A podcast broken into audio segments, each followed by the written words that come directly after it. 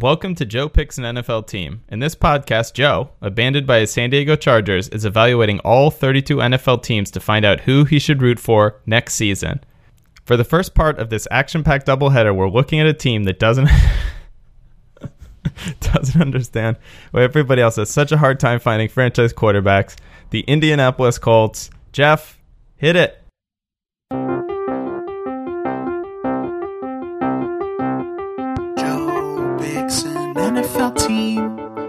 Chargers fucked him over, wasn't that mean? So now he's starting over, picking a team. Joe makes the ratings, but Dan does all the work. Would he visit? Would he cheer each and every single year? Are the fans an angry mob? Root with them, but not with Rob. Drink the city's local booze while you wait for Joe to choose.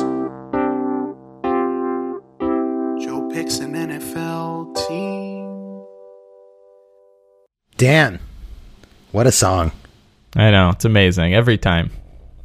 Joe, how are you feeling? Feeling all right. Feeling all right. Ready From to talk about the understanding, Colts. Joe, you are taking care of all three of your children and doing a doubleheader, Yes. all at the same time. Thank God there is energy drink in our cocktail tonight. Yes, That's all I can Well, in- say. In your cocktail, which way? You know, let's just skip to it, Joe. What the hell are you drinking? Yeah, Dan, this is also the third drink in a row that you're not drinking with me. So this is a cocktail called the third one in a row. Didn't I do the one two ago? I don't know, maybe. Who cares? This is called a Colt 45. It is one part gin, two part Jägermeister, and then some other parts of Red Bull. And as far as I can tell, it is not named after the team. It is named after Samuel Colt, who uh, in 1836 invented the first revolving barrel multi shot firearm. Wow. Yeah. I thought when you said Colt 45, we were going to be drinking uh, malt liquor, but Uh, no, no, that would have been nice. yeah. All right, great. I am drinking something else, but we don't need to get into that, Joe, because who gives a shit? Moving right along, the VIP poll. And this VIP poll, so we had a huge debate last week. Who would win in a fight to the death, a Buccaneer or a Viking? Yeah, and if I recall, you were arguing for a Buccaneer because of his or her craftiness, Yes. and I was wow, arguing for. craftiness. There weren't many female Buccaneers back then. I guess it would be like a buccanet anyway. so I don't know if Buccaneer is a the, gendered the, term. The high, the times when the Buccaneers were around weren't the most uh, gender equal times. and uh, I was arguing for a Viking because they dealt with harsher conditions than Buccaneers and Buccanettes. Yeah. Have you seen the results of the poll? No, I have not. All right, Joe. Well, it was an absolute landslide, and For Team Joe. Everybody, Yes. eighty percent Viking, twenty percent Buccaneer, and I voted for Buccaneer. So I, I mean, I think it's the right choice. So more people agree with me that a Viking could beat a Buccaneer than people who agree with me that Rob is a dick. Well, way more, way more. Yeah. Now I, I'm thinking this is a little biased though because I feel like if you were a Viking fan, of which I believe a lot of them listen to this episode, you're gonna pick Viking because you're gonna feel like your mascot's like super tough. So I feel like I should have had two questions. But here's the thing, Dan. We didn't talk about the secret lounge last time. So that Buccaneer fan or that Vikings fan would have had to go back, listen to multiple episodes, then find the fan lounge and then vote. That's a lot of work just to vote for a Viking beating a Buccaneer. Yeah, but they do it because they're very dedicated, much like their namesake. They're very dedicated people. You know, they clearly are used to harsh conditions, as we've seen by the history of these Minneapolis teams. By the way, Tony also sent me in that the hockey team that left became the Dallas Stars, who won the Stanley Cup like five years after they left. So, So that, I mean, It's you just know, brutal. our like debate of what's worse, getting close and losing versus always being shitty, the worst must be having the team leave and then win. yeah, it's like happened to Cleveland too. Of course, it's like you can't beat Cleveland. You know what happened with them with the Ravens, but yeah, that's it's so brutal. I don't know. If the LA Chargers win the Super Bowl next year, I think San Diego might have bested Cleveland at that point. If they win it next year, if like Philip Rivers doesn't, it's like everything t- like the other team fumbles to you, like they intercept the ball and then like hand it back Oh, to Philip Rivers. uh anyways, that's also that's as mythical It as hurts. this time traveling fight we talked about because it is not going to happen. And the fan poll is settled for that week. I mean, this week, I guess we're only going to have one fan poll. So we're going to have hours of conversation about these teams to come up with a fan poll. So we'll, we'll It'll come up naturally. yeah, sure. we'll, we'll let that happen. I mean, we wait, we might have multiple uh, ideas, but that is closed. Thank you everybody for voting. Moving into the fan mail. So we have a fan mail from the Saints episode. You know, continuing back and forth, and we have Great. one on the Vikings. So we got zero emails about either of the teams we're covering today. So uh, shame on you, all our listeners, you bums. But we've got some interesting stuff. So we've got a nice back and forth here between Jeff and Jay. So last week we heard Jay give his take, and this week Jeff responds. Guys, I understand flattery will get you everywhere on this show. So, first off, I want to say that I enjoyed this episode a lot, particularly your bickering over the word mediocre. It reminded me of the orange is not a shade of brown moment from the Browns episode, which also gave me a hearty chuckle. Dan, I'm not always sure how you choose these battles, but I will say you deserve credit for changing your mind in the face of compelling evidence. I think we can all agree the world needs more people who are open to being persuaded by evidence and argument. Maybe I'm just that persuasive. Dan, Well- are you super stubborn with everyone else in your life? Uh, Joe, I'm open to argument. you know, I've been trying to talk with my dad about Donald Trump for this whole time. I'm just, I, I want to hear it. What's the argument? I, and uh, you know, and I'll, I'll be ready to to jump on board maybe the Donald Trump train. But you know, maybe if any of our listeners, especially both states we're covering today, voted for Donald Trump. So if any of our listeners have a persuasive argument, I would love to hear it, and I am open. But, anyways, he continues. The letter J could learn a thing or two about how to present a persuasive argument, even though he does have a crisp command of the English language, I admit. But really, any correspondence from a Falcons fan that doesn't contain the word bro sounds like Shakespeare to me. to Jay's credit, though, I laughed pretty hard at his joke about giving change to a Saints fan to make them go away, particularly because I can see this exact scenario playing out with Carlos himself. Although you'd have better luck persuading him with a bottle of Four Queens whiskey, which, incidentally, you could pay for with a handful of change. Oof.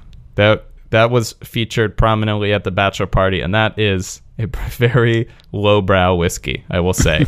you, it, you know, to uh, Jay's credit, I mean, that's what he would imagine a Saints fan would be drinking. Jeff continues, my take on the Colts or Steelers wouldn't even eclipse the Poblano on the Scoville spicy scale, so I'll keep them to myself. Ugh, no hot takes. Uh, we I want to hear some hot takes. But anyways, P.S. Joe, go visit the Blue Mountain Lake in the Central Adirondacks, then come talk to me about your fucking fjords. Wow.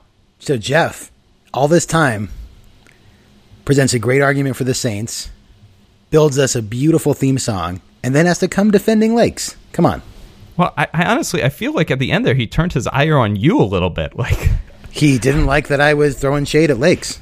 Yeah, I stand I- by my I stand by my take. Yeah, I don't know about that. I mean, he- he honestly is pretty nice to Jay, and you know, I This budding Jeff Jay friendship is just it it's the most heartwarming thing that's happened to us. Jay, Yeah. your move. yeah, Jay's got it right back. I mean, he has to at this point. yeah, and the, the conversation continues. But that's at the same episode long ago. Moving on to the Vikings episode, our last episode, and I'm going to assume by the listenership, Joe, that it got a, a pretty large we'll get response. to that. We'll get to that. Yeah, but we've got a email from one of our new fans, hopefully. Oh, a Reddit rando. Okay, let's hear it. Hi guys. I enjoyed your podcast on my favorite team. I saw your post in the Viking subreddit, which is pretty active. I just wanted to add a couple of notes on some things you missed or didn't touch on. Stadium. Our new stadium is beautiful and opened last season. I believe we said it's opening next season. and it was an old website you were looking at, Dan. I mean, to be fair. yeah, the construction it must have been ahead of schedule. And it, he says the Super Bowl will be hosted this season, not next season. So there you go. What he doesn't know is Oh that we actually two. record we actually recorded that episode a year ago. We, Yeah. we were hoping no one would notice. We Um, actually recorded this whole series a year ago. That's right. That's right. I, Uh, I can't wait. I can't wait to come together for Hillary. Yeah.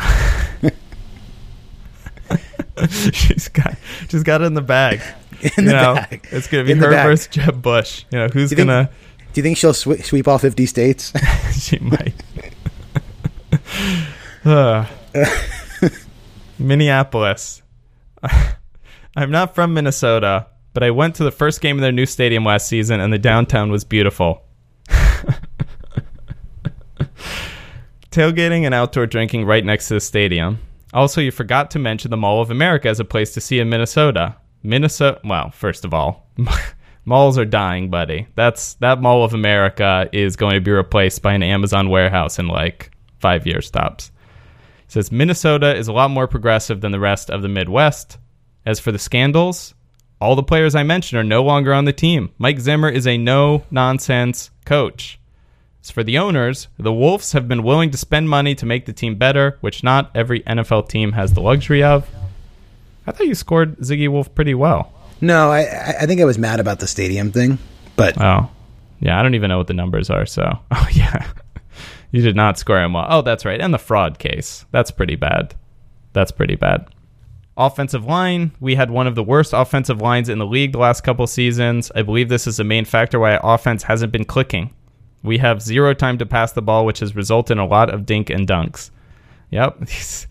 well, when you've got that franchise quarterback Sam Bradford back there, it's got to be. It's got to be something else other than mm-hmm. Sam Bradford. I mean, come on. I, mm-hmm. th- you mm-hmm. got to love these fans. And the future. Our team is still very young and has a lot of room to grow. I believe you guys should really factor this in before choosing a team. Do you really want to pick a team with a 39 year old quarterback? I don't know. Do you, Joe? How old I mean, is Tom not- Brady? not not particularly. But the yeah, I mean the Patriots are out. Yeah. He says teams we hate, the Packers. His he says the biggest rival, Bears, he says the second biggest rival, and the third biggest rival out of left field here, the Saints. He says for that 2009 NFC Championship game, the peak of the Bounty Gate scandal. I mean, look at that. Our, the last two teams we've covered, that's the biggest rivalry. I mean, I think that's the one where they just kept pounding Brett Favre and just like by the end of the game, like Brett Favre was, uh, I think, much worse for the wear. Jeff, Carlos, weigh in. Come on. Yeah. they might be supporters of Bounty Gate. I don't know. Said the most disappointing moments in the recent history were the 1999. uh, you know what? Whatever. It's he's uh, talked about his disappointment. Actually, I will bring up. He said just last year, Blair Walsh had that like chip shot field goal to beat the Seahawks, and then they missed it. It was like a 20 yard field goal. Yeah, that's pretty depressing. Yeah. But anyways, P.S. Fuck the Packers. So thank you so much, Tyler, soon to be super fan. He actually sent this to the regular email, so I guess I have to reply to him and tell him what the secret super fan. You promised in the last is. episode you would. Yeah, but I don't like to. I don't want to email people back until we read them on the podcast. You know, so they're Right, not right. so they're surprised. Anyways, thank you, Tyler. You're in. You're a super fan. So tell people how to email us, Dan. if you want to email us and you're not a super fan, if you are a super fan, you know what to do. If you're not a super fan, go to joepixpod.com and the email address is on there, or just go or email us at NFL at joepixpod.com. And if you're a first time listener and want to become a super fan, if you write us in, we'll give you the super fan login, or you can just listen to old episodes and you'll find it there. Yeah, just pick some randomly and maybe it'll be mentioned. But uh, speaking of the fans' response, Joe, what did Yeah, the Dan. Vikings fans think? Let me tell you about this fan feedback. It was the best fan feedback of any team that I didn't pick and made me feel super guilty for not picking the team. Oh, they were no. so nice. They Oh, were no. welcoming. It was like the opposite of the Cardinals. They loved me. They want me to be a fan. I mean, I'm really warming up to Karsten's idea of a zombie team that the that the super fans could kick back on. Yeah. And well, I think the Vikings might have a tough time because of our large Packer fan base. I hope that they're given a shot because their fans were super nice. They see a lot of connection between the Chargers and themselves. So just to read one comment, we are the Chargers, but instead of bad bad ownership, we have bad luck. If you got tired of having someone to blame for the lack of Charger success, given the talent on the roster, come on over. Vikings always have talent, but never wins to go along with it. Yeah. Things did get a bit heated on the Reddit page once people actually listened to the episode and came back. So, uh, one listener says, Having just listened to your podcast and all the misinformation and general lack of research regarding our team here, honestly, I'm glad I did not make your cut. You seem like a shitty dude to share fandom with. Um, yeah, that was harsh, but overwhelmingly, people were positive. And also, as a side note, they really love Mike Zimmer. I mean, it's good if the fans like the coach. I think that's uh, that's definitely, uh, you know, the fans probably know more than we do. Well, yeah, I mean, definitely. I mean, they're watching every. Well, first of all, they definitely know more than we do. But I would argue that, especially if you have a long-term coach, if the fans like that coach more than like the general consensus, that's a pretty hard thing for a coach to pull off. Yeah. Well, I wonder if it's kind of like Jon Gruden too, where I'm just so optimistic about Jon Gruden just because I like have to be, but you know, objectively, I don't really know. But you know, whatever. Good for good for Zimmer. Yeah, good for Zimmer. Good for those fans. Sorry I didn't pick the Vikings, but Are you still are a you gonna shot. are you gonna go back and, and pull them up from the dregs, or are you just gonna wait No. for a potential zombie? that was a one-time deal. You know, they may have a second act, a second shot at it, and if they do, oh man, this Reddit community is definitely going to help them. Interesting, because you know sometimes when it comes to like relationships, oftentimes they say that when a you know sort of desperation is a is a bad look, but you seem to me that it's just like any attention and flattery you get is just always a positive. Yeah, that's how I go through life too. Absolutely. Boom. Well, to uh, add one thing to that email, if those people were upset at the amount of research done, the amount of research I did, the amount of time I spent researching both the teams today is less than the amount I did for the Vikings. So if you're a fan of one of these teams, get ready to be upset. Let me give the disclaimer though that I only remember to give every few episodes. If you're listening to this for the first time and you're a Colts fan, here's the thing. You should listen, but this is going to be your least favorite episode because you're going to know more and invariably even if I move the Colts on, I'm still going to say bad things about them.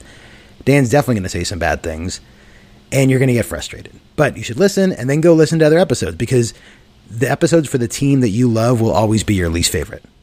Yeah.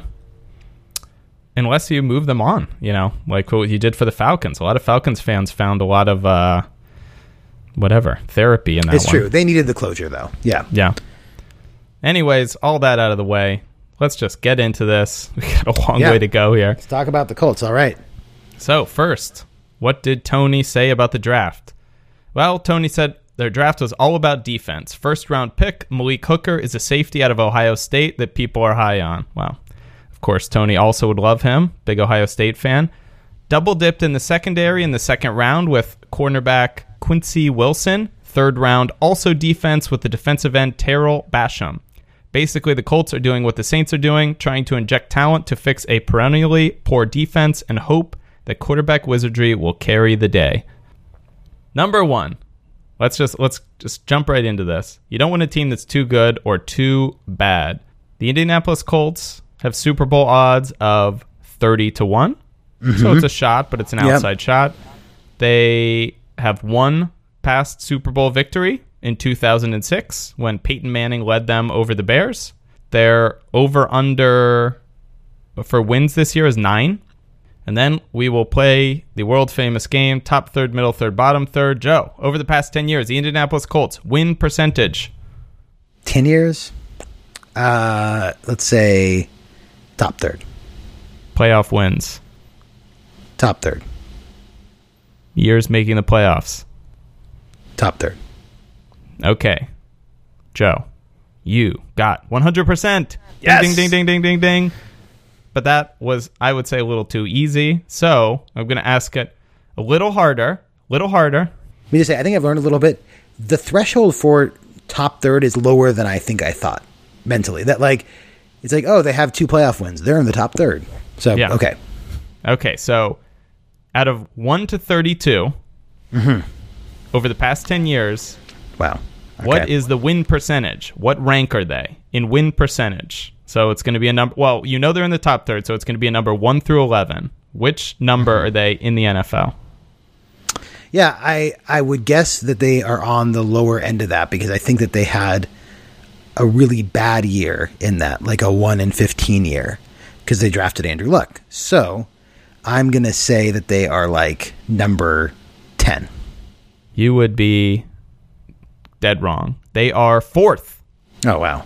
They have the fourth best winning percentage over the past 10 years. And though your logic is not incorrect, in 2011 they went 2 and 14 and they had the number 1 pick and they took Andrew Luck. And in fact, the last two seasons they went 8 and 8. But every other year they won at least 10 games. They won 11 games 3 times. They won 12 games twice. They won 13 games. They won 14 games. So, You know, it's interesting. I mean, the Colts didn't. I mean, as far as I know, there's no allegations that in the two and fourteen season that they like intentionally tanked it all. But in a way, they kind of did it right to be a, a very good team that needs a new quarterback. Have one shitty year instead of like this slide into mediocrity that so many teams have, where then they're like, you know, like look at the Saints. We just talked about the Saints. They're like eight and eight, seven and nine, nine and seven. They're kind of like Yeah. right in that middle forever wouldn't the Saints be better off if instead of all those mediocre years, they just had one terrible year, drafted a great defensive prospect, and then were good after that? But see, it's not the same because the rarest thing in the NFL is the franchise quarterback. And as we've seen, in Andrew Luck caliber quarterback, although one could argue he's regressed over the last couple of years, but that quarterback that, that he comes out somebody Right. that No, good comes out that's once every five years or ten years. So you have to time it right because like look, the Cleveland Browns had the number one pick. It's not like they it's not like they got a franchise quarterback, you know. And I don't know enough about the the draft or like the quarterback prospects of like how sure thing how sure a thing was Andrew Luck going into that season. Like could the Colts like I said, no one as far as I know has accused them of this, but could the Colts have said, "We like this Andrew Luck kid. We need a quarterback. We know we're not going to make the playoffs this year. We'd rather be 2 and 14 instead of 5 and 11." I I think they definitely were like that. I mean, that was the year Peyton Manning was, of course, sitting with his Right. like neck injury or whatever, and, and and and at the time, I mean, even though he was good for the Broncos for a few years after that, I mean- people didn't know if he'd play again. yeah, people. I mean, they released him after they gained a shock, which uh, honestly was probably the right move for the Colts. Right. And you know, it was it was just brilliant, smart. And I mean, I don't know if they were intentionally tanking, but you know, in football, it seems like intentionally tanking is like dangerous for you. But you can intentionally tank by like you know, being a team that's really dependent on having an unbelievable quarterback. And be, because if you look at the history of the Colts, like they've had terrible defenses the whole time. Like they've spent all their money on the offensive side of the ball, which Right. worked really fucking well when you're just outscoring everybody with Peyton Manning and Andrew Luck to some degree. But, you know, you take away the franchise quarterback and you're fucked. and they haven't been able to do the thing that the Patriots can, where they have like a Jimmy Garoppolo come in and maybe not do qu- quite as well as the franchise quarterback, but still carry the team to some wins. Like they just haven't had that infrastructure built around Manning or Luck for that matter that to continue that winning after the franchise quarterback is taken out of the picture. Yeah, I think the difference though is I don't want to talk too much about football on this podcast, Joe. Yeah, but no, you're right. Sorry. The Patriots have Bill Belichick, who at his heart is a defensive wizard, and Bill Belichick, you know, the Patriots always invest their draft picks on defense. They find these diamonds in the rough on offense, and they eventually they build around Tom Brady. And so you take the Patriots, they're always going to have a good defense. Like even in the year they had a bad defense, it was just because they had all these young guys that were talented but were just like messing up. And then their, their defense is normally very good, but it's like the Colts defense is legitimately dreadful, terrible. I mean, it's it's very similar to the Saints where their defense is just horrible. And uh frankly, it was horrible in the Peyton Manning years. That's why they were never winning Super Bowls because their defense just kept choking at the key moments. And you know, it's uh, it's people would argue it's like, oh, well, you know, they invested too. Like Peyton Manning had this massive contract and he was being paid too much money or whatever. Like Tom Brady or whatever. We don't need to talk about football this much. Anyways, you don't want a team that's too good or too bad. You got a team 30 to 1 outside shots, but you know, I think if the Colts they've gone 8 and 8 the last two seasons, but before that they went 11 and 5 3 years in a row.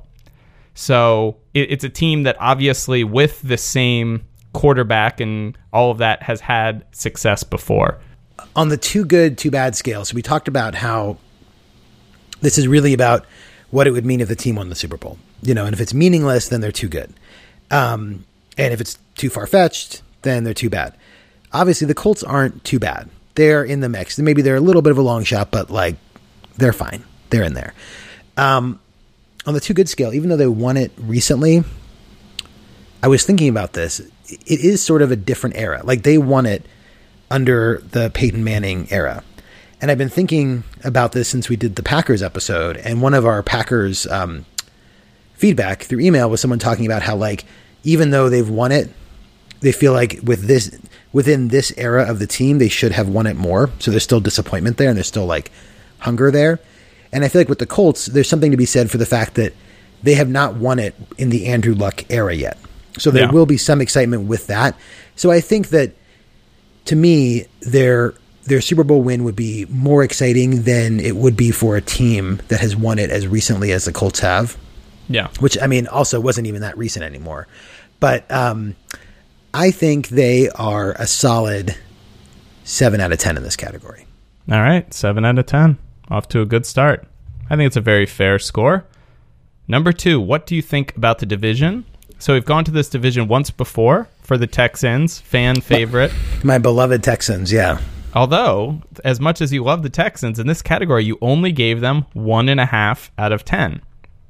So I'm not going to set the table on all of the uh, stuff from that episode, but the gist is uh, in the past five years, the Texans have won the division three times, the Colts have won it twice, and the other two teams, the Titans, in the past like 16 years have only won it twice, and the Jags have never won the division. So I think you ding the division a lot in that it's been pretty much a two team race for its history, and you know maybe it doesn't have the the long rivalries or whatever. But but we've got some new information, Joe. Ah. And we've got the over unders, and we've got the change odds. everything. Okay. Well, I actually think this does change something. So, you generally you don't like this division for the reasons we had before, but I think this is going to be really cool. So the over under for the Colts is nine. The over under for the Texans, new information, eight and a half, right there. Over under for the Titans, also eight and a half, and over under for the Jags, six. So pretty tight. Mm. I see where you're there. going. I see where and you're now, going, yeah. check this out. The odds to win it, the odds for the Colts, the Texans, and the Titans were all exactly the same to win the division at 30%. And then I'm approximating a little bit. And then the Jags had uh, the remaining 10%. So this is a division where three teams are literally equally likely to win the division, which has got to be the only division that has three potential teams so with such a chance to win it. And even the Jags outside Yeah. shot, one in It's ten. good- it's a good it's a good point. I mean, look, the reasons why I don't like it are still there. This is sort of a hodgepodge division with two recent um I mean not that recent, but two two expansion teams and one team that was a relocation. So it's it's not the history just isn't there, which Yeah. I think still holds true. Um, but this is this is a good point, and I mean the competitiveness has been something that we've talked about with divisions. Uh, I think it does boost the score. I want to be fair to the Texans though, who I already rated, but I guess we can figure that out retroactively. But I'm going to say um, four out of ten. Wow. Oh, big upgrade. Yeah, Wow. And I mean, there's no argument you can make for the Colts. You can't make for the Texans because they have the same odds of winning the division. I mean, it's like exactly the same for them. no, I mean my question would be: Should we retroactively go back and apply those two and a half points to the Texans? It's too much work, Joe. Yeah, we're not going to do that. Sorry, closed. Texans. Have to edit in too many locations. Number three, does the head coach meet a minimum threshold of competence? This is okay. So, in my cutting short the research, I'm just going to tell you what Rotoworld said. But this is interesting because there were 26 coaches uh, that Rotoworld ranked that had come from had uh, coached for multiple seasons, and out of that 26, this coach, their coach Chuck Pagano, rated number 26, dead stinking last out of the 26, Wow. which I found really shocking. And here's what they say. Yes, it's a bit harsh to call Chuck Pagano the worst coach in the NFL, but here's their point. Pagano, like most coaches, is fluent in motivational cliches. He likes to say, keep chopping wood. But He's inept at most everything else. His defense stinks. His offense is wildly inconsistent. Little things, like time management and fake punt formations, are routinely botched. Pagano doesn't have a single attribute that's above replacement level. That is, aside from keeping his job. Gifted a generational quarterback, maybe he'll still end up blundering into a Super Bowl run. Much more likely is that the third time will be the charm for Irsay's long desired coaching change. Wow. That was harsh. They are really they're really sticking it to him. I think he's played five seasons. So this is his fifth season. 11 and 5, 11 and 5, 11 and 5, all good. And then 8 and 8, 8 and 8, and seemingly going in the wrong direction. Well, I mean, you know, one thing that's kind of interesting is is why, and this is an inconsistency within the Rotoworld own within their own ranking. Why some coaches with a very good quarterback, they tend to give credit to that coach for like, well, they have bad time management and they have done this or that wrong, but they've developed this quarterback. So, like, you know, I'm thinking um, mostly about the Packers coach Mike McCarthy. McCarthy got a lot of credit for Aaron Rodgers being good. So why do you think they give McCarthy that credit, but they don't give Pagano that credit? Well, I would say again, though this is a football co- podcast, we're not football experts, but Andrew Luck was like the consensus number one once Hmm. in a five year thing. Aaron Rodgers was drafted in the late end of the first round. I mean, he was Right. sitting He- there. He's in the twenties as people Right. Mm-hmm. are picked by him, and I think Aaron Rodgers was considered That's fair. much more of a project, and Andrew Luck was considered a like can't miss. And if you watch the first three years of Andrew Luck, it's like he is can't miss. He's got everything, and the the development of Andrew Luck is a, a lot of credit is given to Mike McCarthy for good or for bad. But I, I think based on what people say, it's fair. Whereas if if you look at the trajectory of Andrew Luck's career, you could almost say that Andrew Luck's career is being absolutely botched. And the only good thing that happened to him was when Bruce Arians was the like interim coach who, you know, Rotoworld really likes Bruce Arians and they were really Right. good under Bruce Arians. Well, look, I mean, as a Charger fan, there's nothing that I hate more than a coach who both squanders the prime of a great quarterback and who also has some like seemingly inexplicable ability to hold on to his job, uh, which I have so much experience with that uh, I cannot imagine signing up for that again. Uh, so I'm going to say half point out of 10. All right, half point. I think it's fair. Number four, do the players get in trouble with the law? So over the past five years, they're in the top third. Overall, they're in the top third of getting into trouble. They get into trouble a lot. I'm going to just admit it, Joe. I sort of skated on the research on this one. There was too much to choose from. Maybe there's something interesting the fans could talk about, but I do have some basic examples. A scrub wide receiver with a history of trouble with the law that they sort of drafted as a project gets a DUI. He's immediately cut. He's such a scrub, I didn't even write down his name. They've got another scrub inside linebacker, the aptly named or the presidentially named Andrew Jackson. Got Wow. one DUI. They sort of gave him, you know, one strike. He he plays a little bit. He's a scrub. He gets another DUI in the offseason. They cut him a week later. So they, they have, you know, clearly when scrubs get in trouble with the law, they're just like willing to cut the losses. But then take somebody good who gets in trouble with the law, Pro Bowl linebacker D'Qwell Jackson. He gets an assault charge for. Here's what happened. A pizza delivery guy told police that he said to Jackson that he was going to use a parking space momentarily that was in front of D'Qwell's house or something. Totally reasonable. D'Qwell said he got upset and told the driver that he had to get the fuck out of his parking space. And then he went up, punched the driver in the face and on the back of the head. That's unreasonable. That's a Yeah. little little too much. Uh, so he eventually he gets convicted of this. Uh, you know, he has to pay a fine and go to some counseling or something. But guess what happens? Absolutely nothing happens. You know, the team doesn't give a shit, and he comes back, uh, plays the whole next season. He eventually gets suspended for PEDs, and then uh, he still played the whole last season. He just got cut in the off season, but or release. I don't know what happened. But anyways, the point is, all star player gets in trouble with the law. They don't give a shit. And one other note about him, D'Qwell is the famous person who started the entire Deflategate controversy. He's the one who intercepted the ball from the quarterback, and then So he he was handed on the it Ravens to the before. equipment manager and Huh. said this wasn't deflated enough. No, no, no. It was against the Colts. Oh, I thought that was the Ravens game. No, no, it was the Colts game because it happened the week before in the Colts game. Uh, okay. And then the Ravens game, the whole there were two things that happened in that game. They were like cheating. I don't even know. Yeah, who cares? First of all, I'm going to say something that I said like five episodes ago because who listens that much?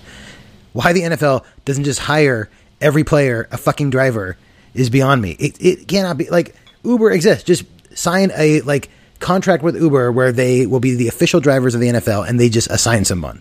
I, mean, these guys are like scrubs who are barely playing. They're playing like three snaps a game. You know, This whole category is going to change when self-driving cars come in. Um, I mean, they need them just for the NFL. yeah. But look, I mean, they're high up on the list, and they obviously are playing that game where they release scrubs, but then they keep a star player for what is, I think, any rational person would say is a much, much worse crime to assault someone for parking in your fucking parking spot. Um, but in their defense, especially because we do have a doubleheader today, if you're thinking about it in the context of week in, week out, when you're rooting for Andrew Luck and T.Y. Hilton and all of these people, are you going to be having to cover your face in shame? And I think generally the answer is no. I mean, I looked in the crime blotter in the last five years, and it's like Andrew Luck uh, Yeah. didn't seem to be getting into any trouble. Well, look, we talked about the Vikings last week. We're talking about the Steelers next. I get the distinction you're making. Let's say two and a half out of ten.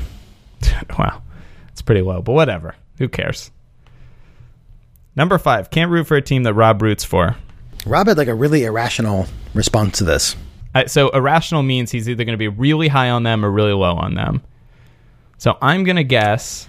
Not that Rob is usually cogent, but like, okay, yeah, go ahead, take a guess. I'm just saying I would think that Rob would really like the Colts because I think you know the Colts, even in the Peyton Manning years and in the Luck years, are a fun team to watch. But I'm going to guess that he hates them for some irrationally stupid reason. you would definitely be right. Uh, so, I mean, unless there's information that I don't know, and look, I, I, I might need you to educate me on this. So, he rates the Colts as his 11th favorite team. So, right Wait, out of the top That's pretty 10. good. That's Absolutely. exactly not what I said. But no, but listen, listen. But it's right in that like squishy middle where like, you know, Rob says he like cares a lot about his top four, cares a lot about his bottom four, and then the rest is sort of like a mixed bag. But then when I asked him to expand on his thoughts, Rob said, I'm now 100% anti Colts. But he used the 100 like emoji, which I don't know how that saves time because you got to move, you got to change screens, but whatever. Okay. I'm now 100 anti Colts. All I'll see in that stadium is 50,000 Mike Pences smiling stupidly and trying to justify Donald Trump and the Republican Party rolling back 85 years of American progress the same awkward dumb fuck way he defended their state's anti-LGBT legislation. Fuck them. I hope they go 0 and 16.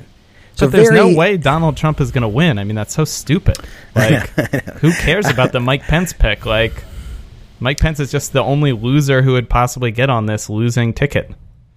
Absolutely. I mean, I mean, Rob is just uh, you know, sky is falling. Rob, come on. Yeah, it's just projecting.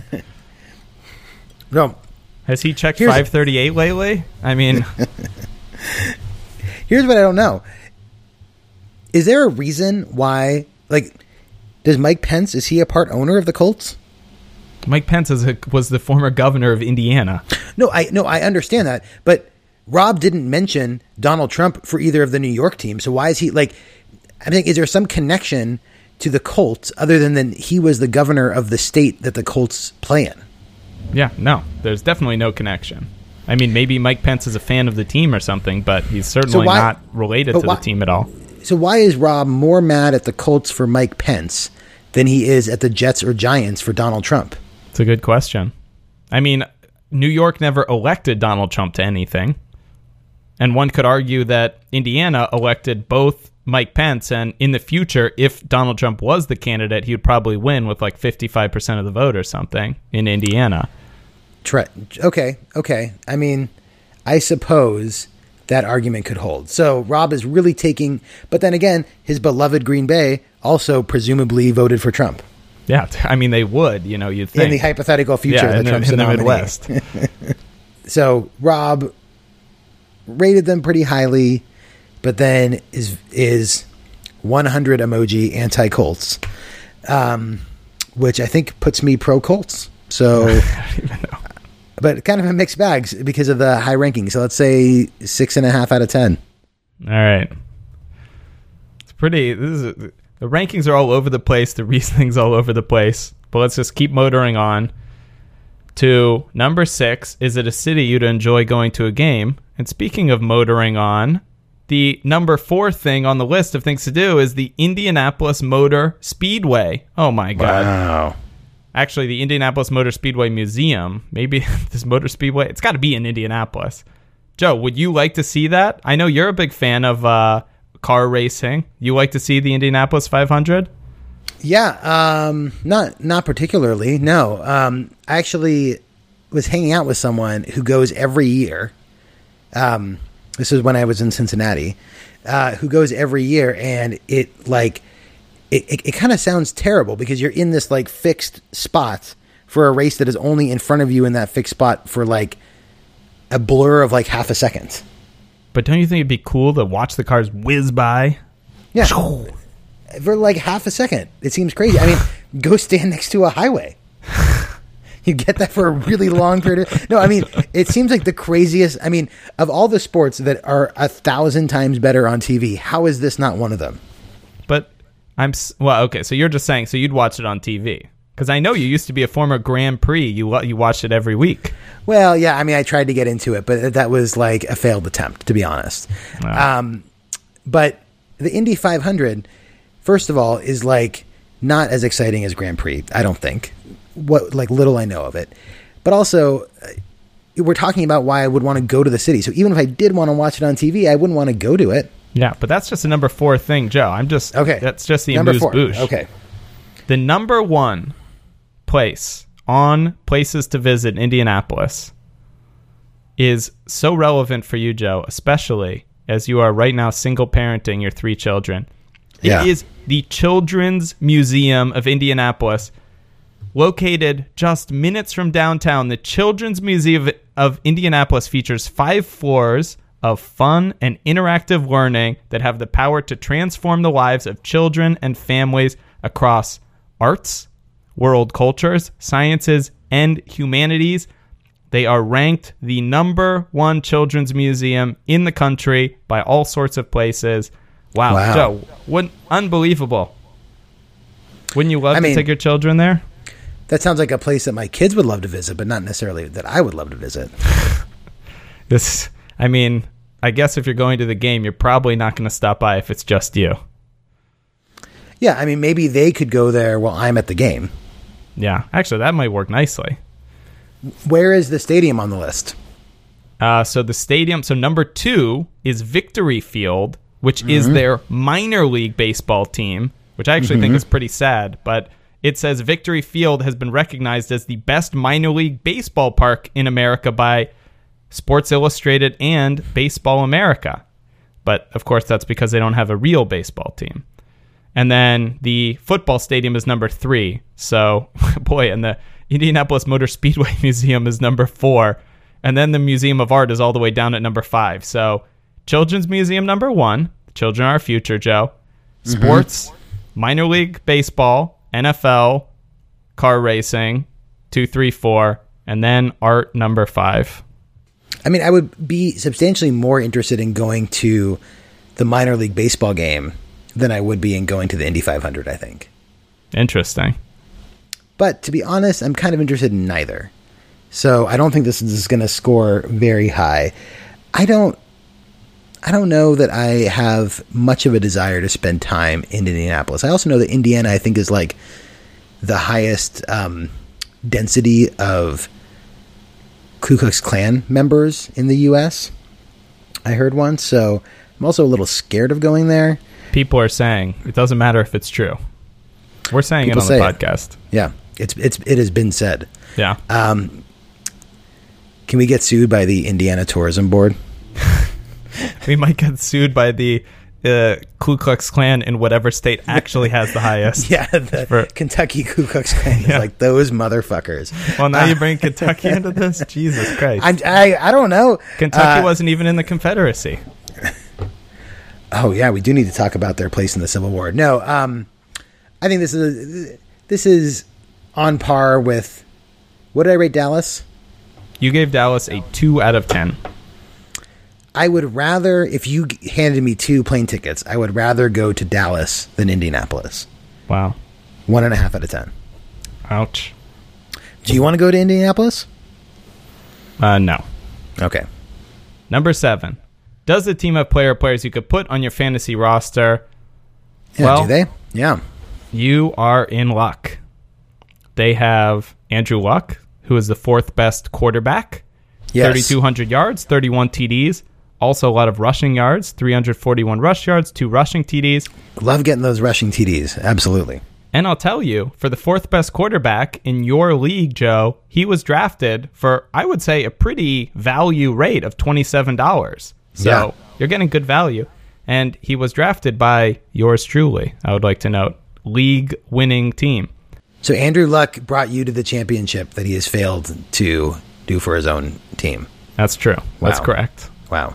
Brought me to the top of the mountain and then won. The running back, Frank Gore. He was only about the 15th best running back, 1,000 yards, four touchdowns, uh, four receiving touchdowns, too. Whatever. You know, he's 15th best. He's definitely playing on some team, but he's not going to win the league for you. He went for $20 in the draft, so I Oh, mean, that seems high. yeah, maybe a little high. There's certainly no huge value there. Now, T.Y. Hilton, Yeah. fifth best wide receiver.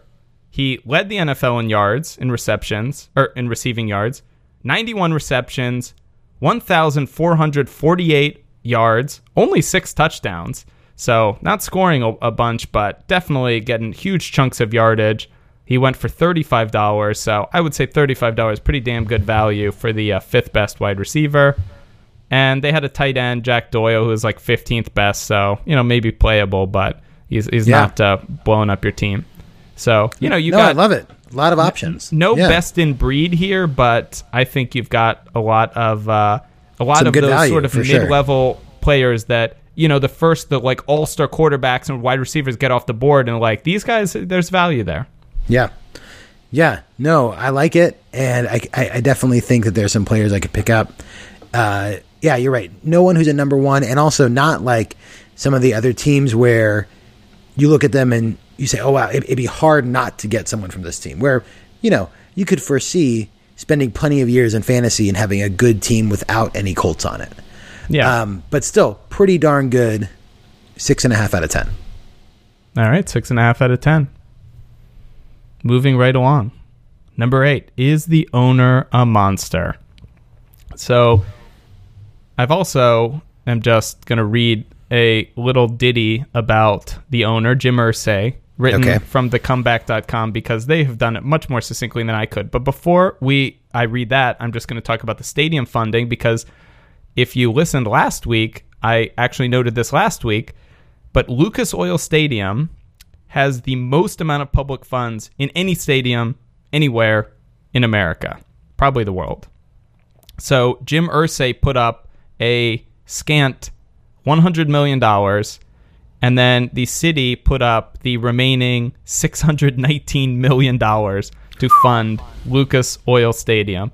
And still, it could not be higher on the list than Victory Park, the minor league baseball stadium. But, you know, the city is paying. I'm sure this deal was hand negotiated by Mike Pence. Brilliant.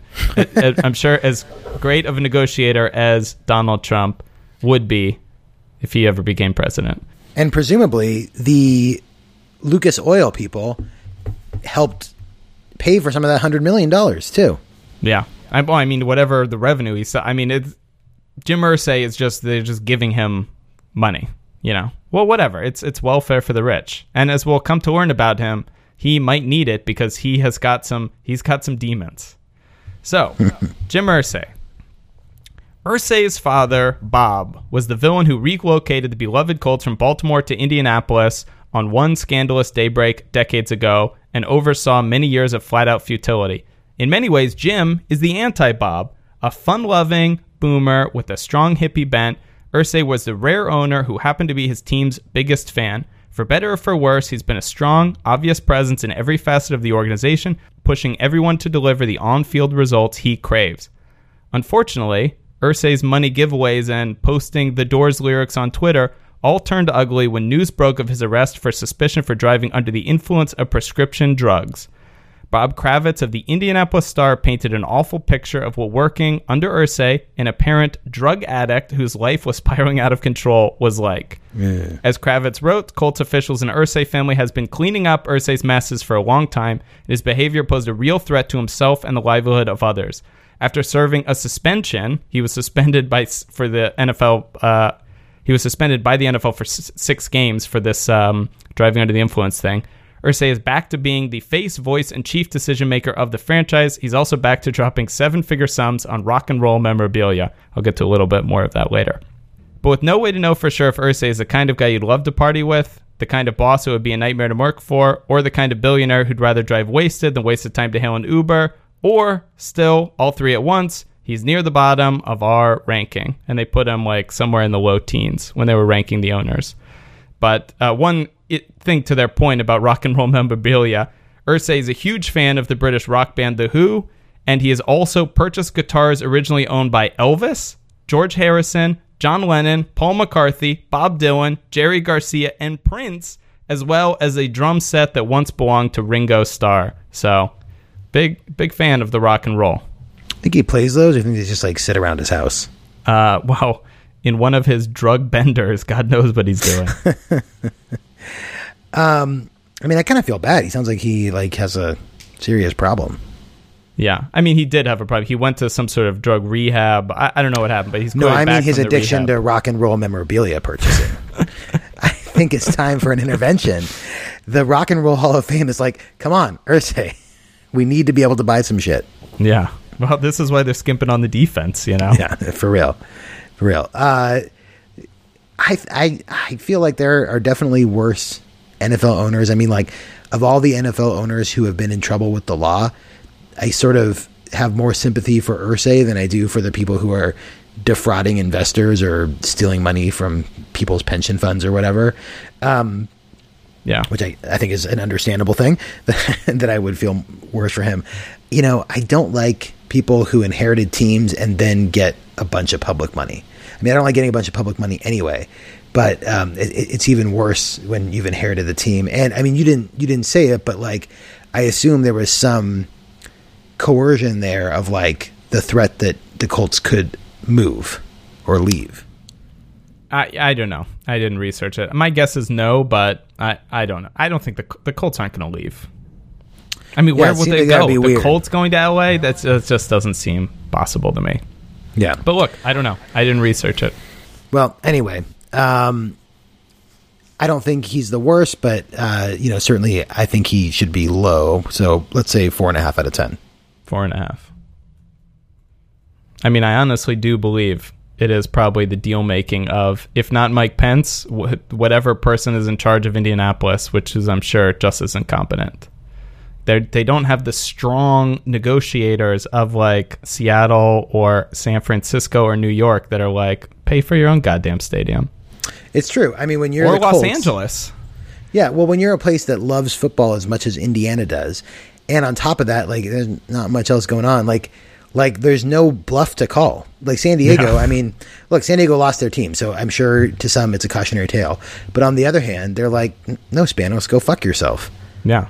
Play in your little to play in your 20,000 seat Home Depot arena for 2 years, you know, and then Right. while all the owners laugh at you. And then when when you're done, come share Kroenke Stadium where you're still going to be laughed at for the next uh, you know, 20 Right. years or whatever. Become Kroenke's renter, Yeah. basically. Yeah. Number nine, rate the uniform and the logo. So they are the Indianapolis Colts.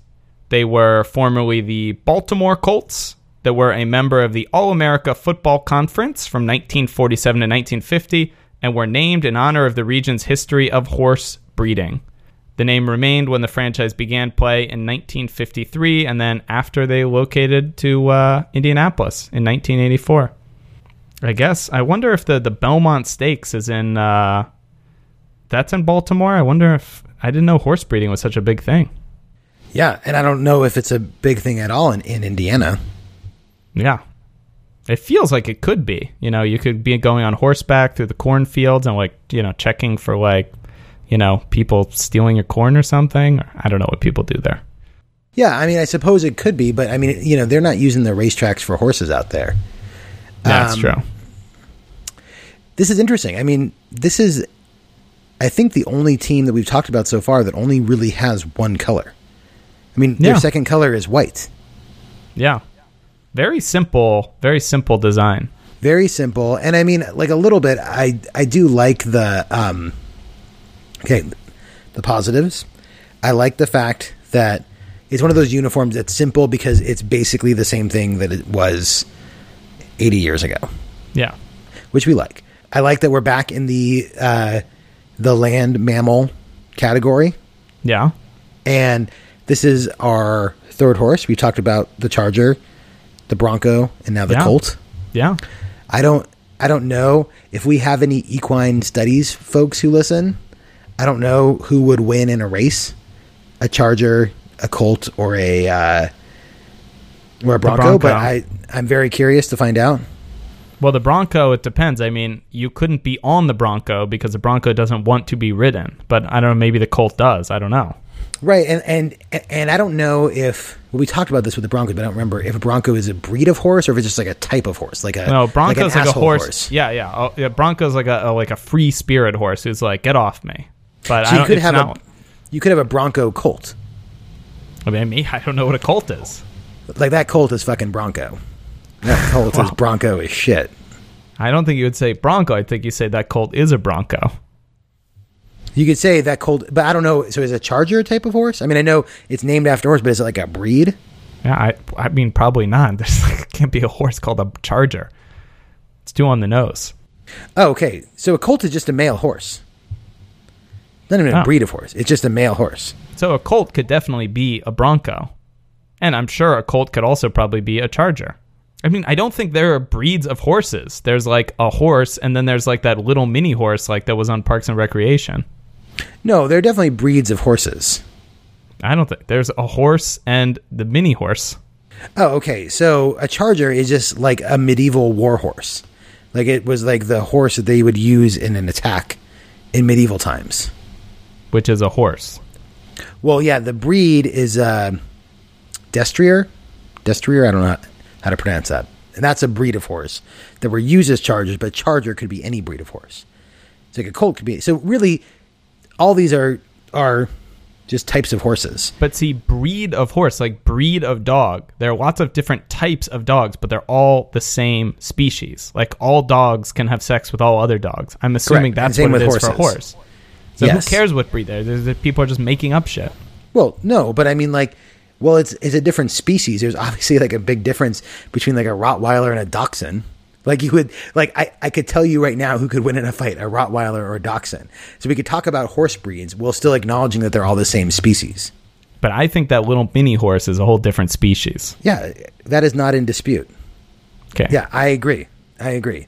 Though actually, I don't agree because I think that it, that's just like a, uh, that's just a horse with dwarfism or whatever. But like, Little um, Sebastian has dwarfism. Yeah. Well, that that comes down to like there's a difference between a mini horse and a pony. Well, pony's a whole different thing. Right. That, like that's a different species. I I think I a mean, horse and a pony can can have sex, but it's purely for pleasure. I mean, that might be a crime of some sort, some sort of Right. animal crime, Yeah. depending on who's doing who. But there's all sorts of breeds of horses, right? So there's like a thoroughbred, there's a Clydesdale, there's a Mustang, but all those horses, all the male ones are still colts. Yeah. If they were in a war setting, they could all be chargers, Yeah. and if they were wild, they could be a bronco. So theoretically, there could be a horse out there that is that could be described as a colt, bronco, charger. I'm sure that's like 30% of all horses. Yeah, probably. Well, I mean, except for the war part, because like horses in war has been obsolete for a while. Yeah. Like But a horse in war is just cruel to the horse. Yeah.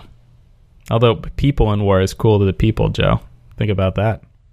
Yeah, no, I mean the day we can fight all of our wars with with robots, you know, it's a great it's a great day.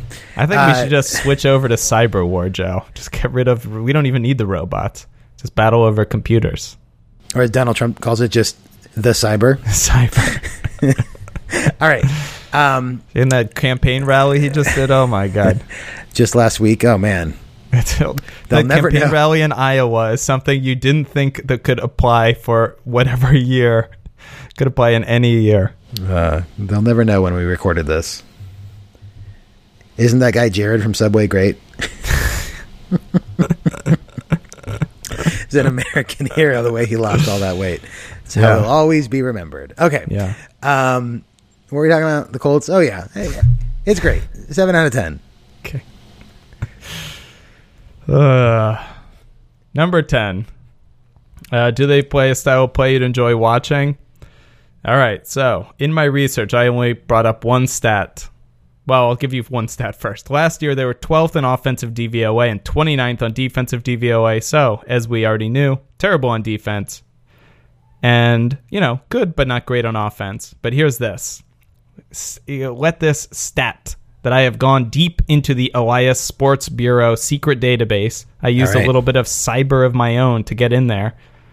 So in 2016, if we look at the number of times your quarterback is hit, Andrew Luck was hit 128 times in 2016, which was second in the NFL Yikes. to the Cleveland Browns, who were at 140. If we go back one year, Andrew Luck was hit 118 times. And remember, there's 16 games in a season. So he's getting hit like eight or nine times a game. And this isn't like hurries. This is like either sacks or hits. Which is also crazy because he's a he's a fairly mobile quarterback too. So like, Yeah. this isn't a Drew Bledsoe situation where he's just standing there in the pocket, like getting getting slaughtered. Like he can move around. Yeah, it's a it's dreadful offensive line. So in 2015, 118 hits, which was also once again second to the Browns. Boy, being a Browns quarterback is really bad. Uh, but anyways, I mean the Browns are terrible. The point is the, the Colts are like pretty good, and Andrew Luck's still getting battered. And we go back one further year in 2014, the team was 11 and five. Andrew Luck was still fourth in the NFL in QB hits at 107. So you know, this is a team that, uh, like much like the Saints, it's terrible defense, passable offense. They're they're not as good as the Saints were, but you know, the whole book on the Colts, certainly in the recent history, has been can they keep Andrew Luck upright? And the answer, at least for the last three years, has been a resounding no. And, you know, if you're talking about why he's been regressing, it probably is not good for you if you're fucking running for your life on every single offensive Yeah. play.